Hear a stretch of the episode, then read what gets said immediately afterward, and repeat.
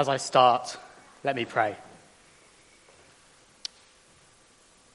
Heavenly Father, as we come to listen to your word this morning, please would you help us to see that you are the only way to heaven and to know you. Help us to see that we cannot get ourselves into heaven on our own. Amen.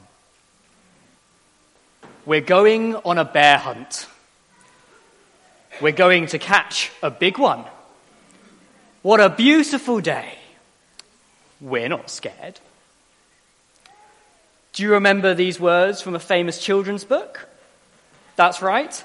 We're going on a bear hunt. On this adventure, the group comes across a number of obstacles. Perhaps you can help me with the sounds. We've got long, wavy grass. Swish, swoosh, swish, swash. We've got a deep, cold river. Splash, splosh, splash, splosh. Thick, oozy mud. Squelch, squelch, squelch, squelch. A big, dark forest. Stumble, trip, stumble, trip. A whirling, swirling snowstorm. Woo!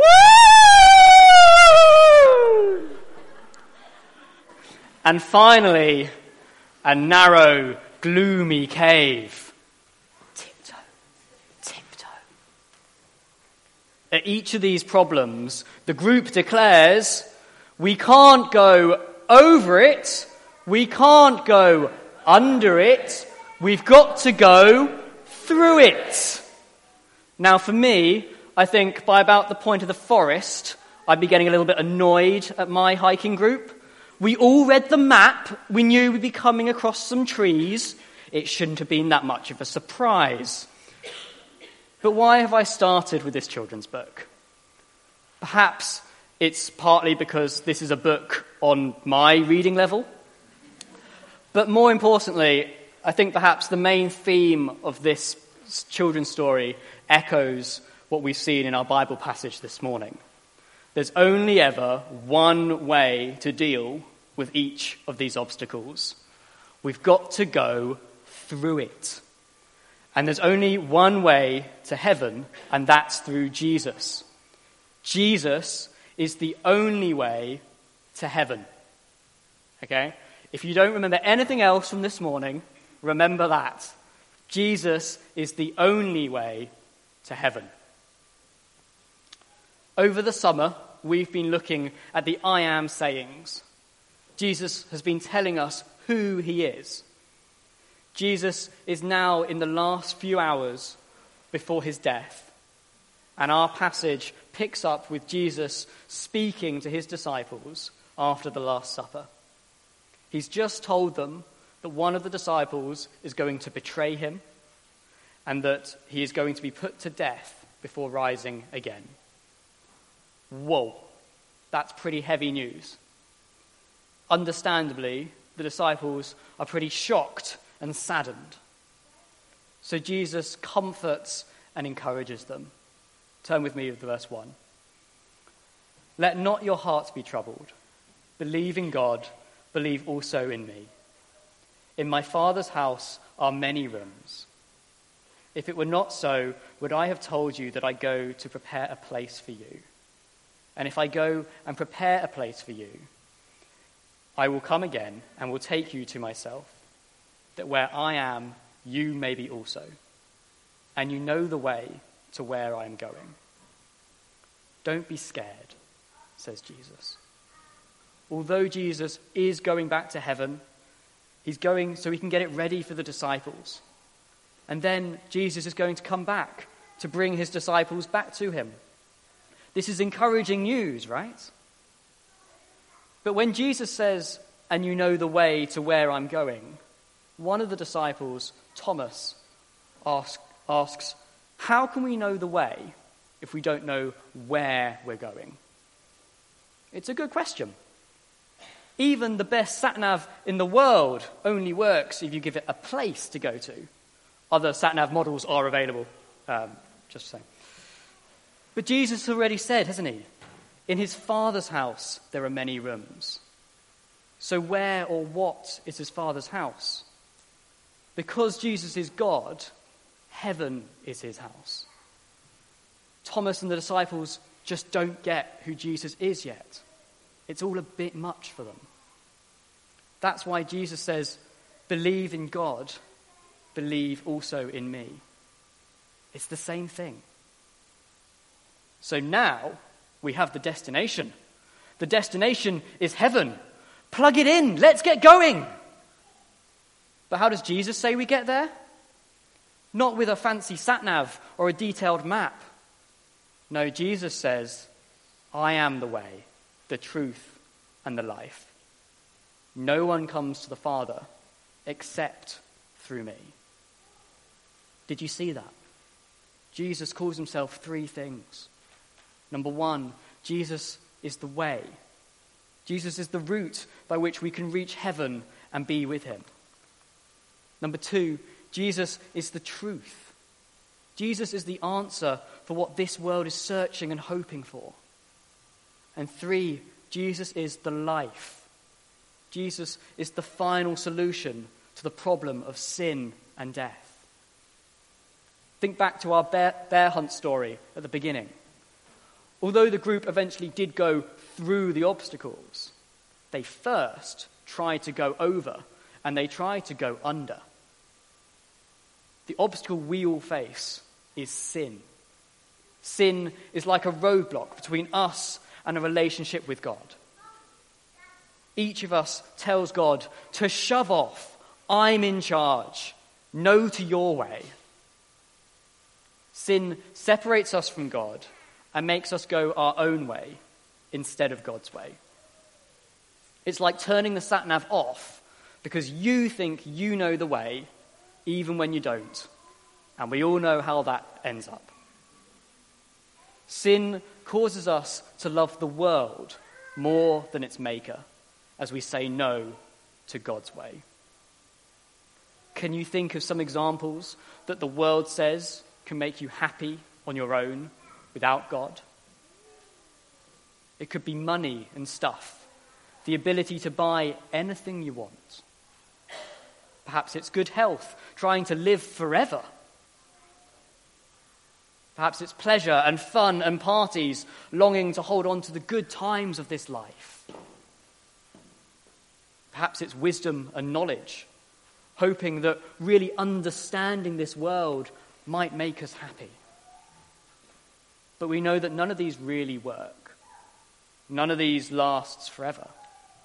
The world says you can go your own way. But sin's destination isn't heaven and a joyful relationship with God. Sin's way may feel good, but sin's destination is hell, forever separated from a loving God. Did you know that there was once someone who had it all his own way and had everything he wanted? King so- that person is King Solomon. King Solomon was one of the richest, most powerful people who ever lived. He was also incredibly wise and intelligent. In the book, Bible book of Ecclesiastes, Solomon describes what it's like to have everything you could ever want in the world, but not go God's way. Each time he succeeds in going his own way without God, he says, Then I thought about everything I had done, including the hard work, and it was simply chasing the wind. Nothing on earth is worth the trouble. It's pretty clear, isn't it? The world cannot provide a way to know God on its own. Jesus is the only way through. Jesus is the only way to heaven. Having heard this, a different disciple, Philip, asks, Jesus, show us the Father, and we will believe. Or, in other words, how can we be sure without proof, Jesus? Can we see Jesus' response? Don't you know me, Philip? even after I have been among you such a long time. Whoever has seen me has seen the Father. Believe me when I say that I am in the Father and the Father is in me. Or at least believe on the account or the evidence of the works themselves. Jesus says, Have you not been watching? What do you think I've been doing these last three years? Jesus tells us to look at the evidence of his power, to look at who Jesus says he is. That's what we've been doing over this summer, looking at the I am sayings that Jesus says about himself. We've seen that Jesus is the bread of life, the person who satisfies. Jesus is the light of the world, the person who shines in the darkness. Jesus is the gate, the one who rescues us from danger. Jesus is the good shepherd, laying down his life for the sheep. Jesus is the resurrection and the life, the only answer to death. Today we've seen that Jesus is the way, the truth, and the life, the only way to know God. And next week, spoiler alert, we'll be seeing how Jesus is the true vine the one who helps us to produce fruit. Jesus is the real deal. There is no other way through to know God. We can't have it our own way and have a way to know God. Jesus is the only way to heaven and a restored relationship with God. Jesus offers us his life with open arms, welcoming us home.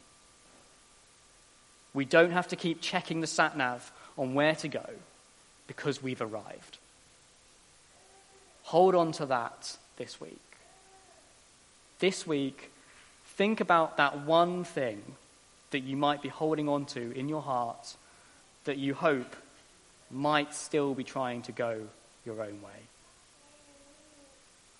Give it to Jesus. In my Father's house are many rooms. If it were not so, would I have told you that I go to prepare a place for you? And if I go and prepare a place for you, I will come again and will take you to myself, that where I am, you may be also. I am the way and the truth and the life. No one comes to the Father except through me. Let me pray. Heavenly Father, thank you that you have prepared a place for us to be with you. As we wait for your return, help us to trust you each day and to remember that trusting in you is the only way to heaven. We ask this in Jesus' name. Amen.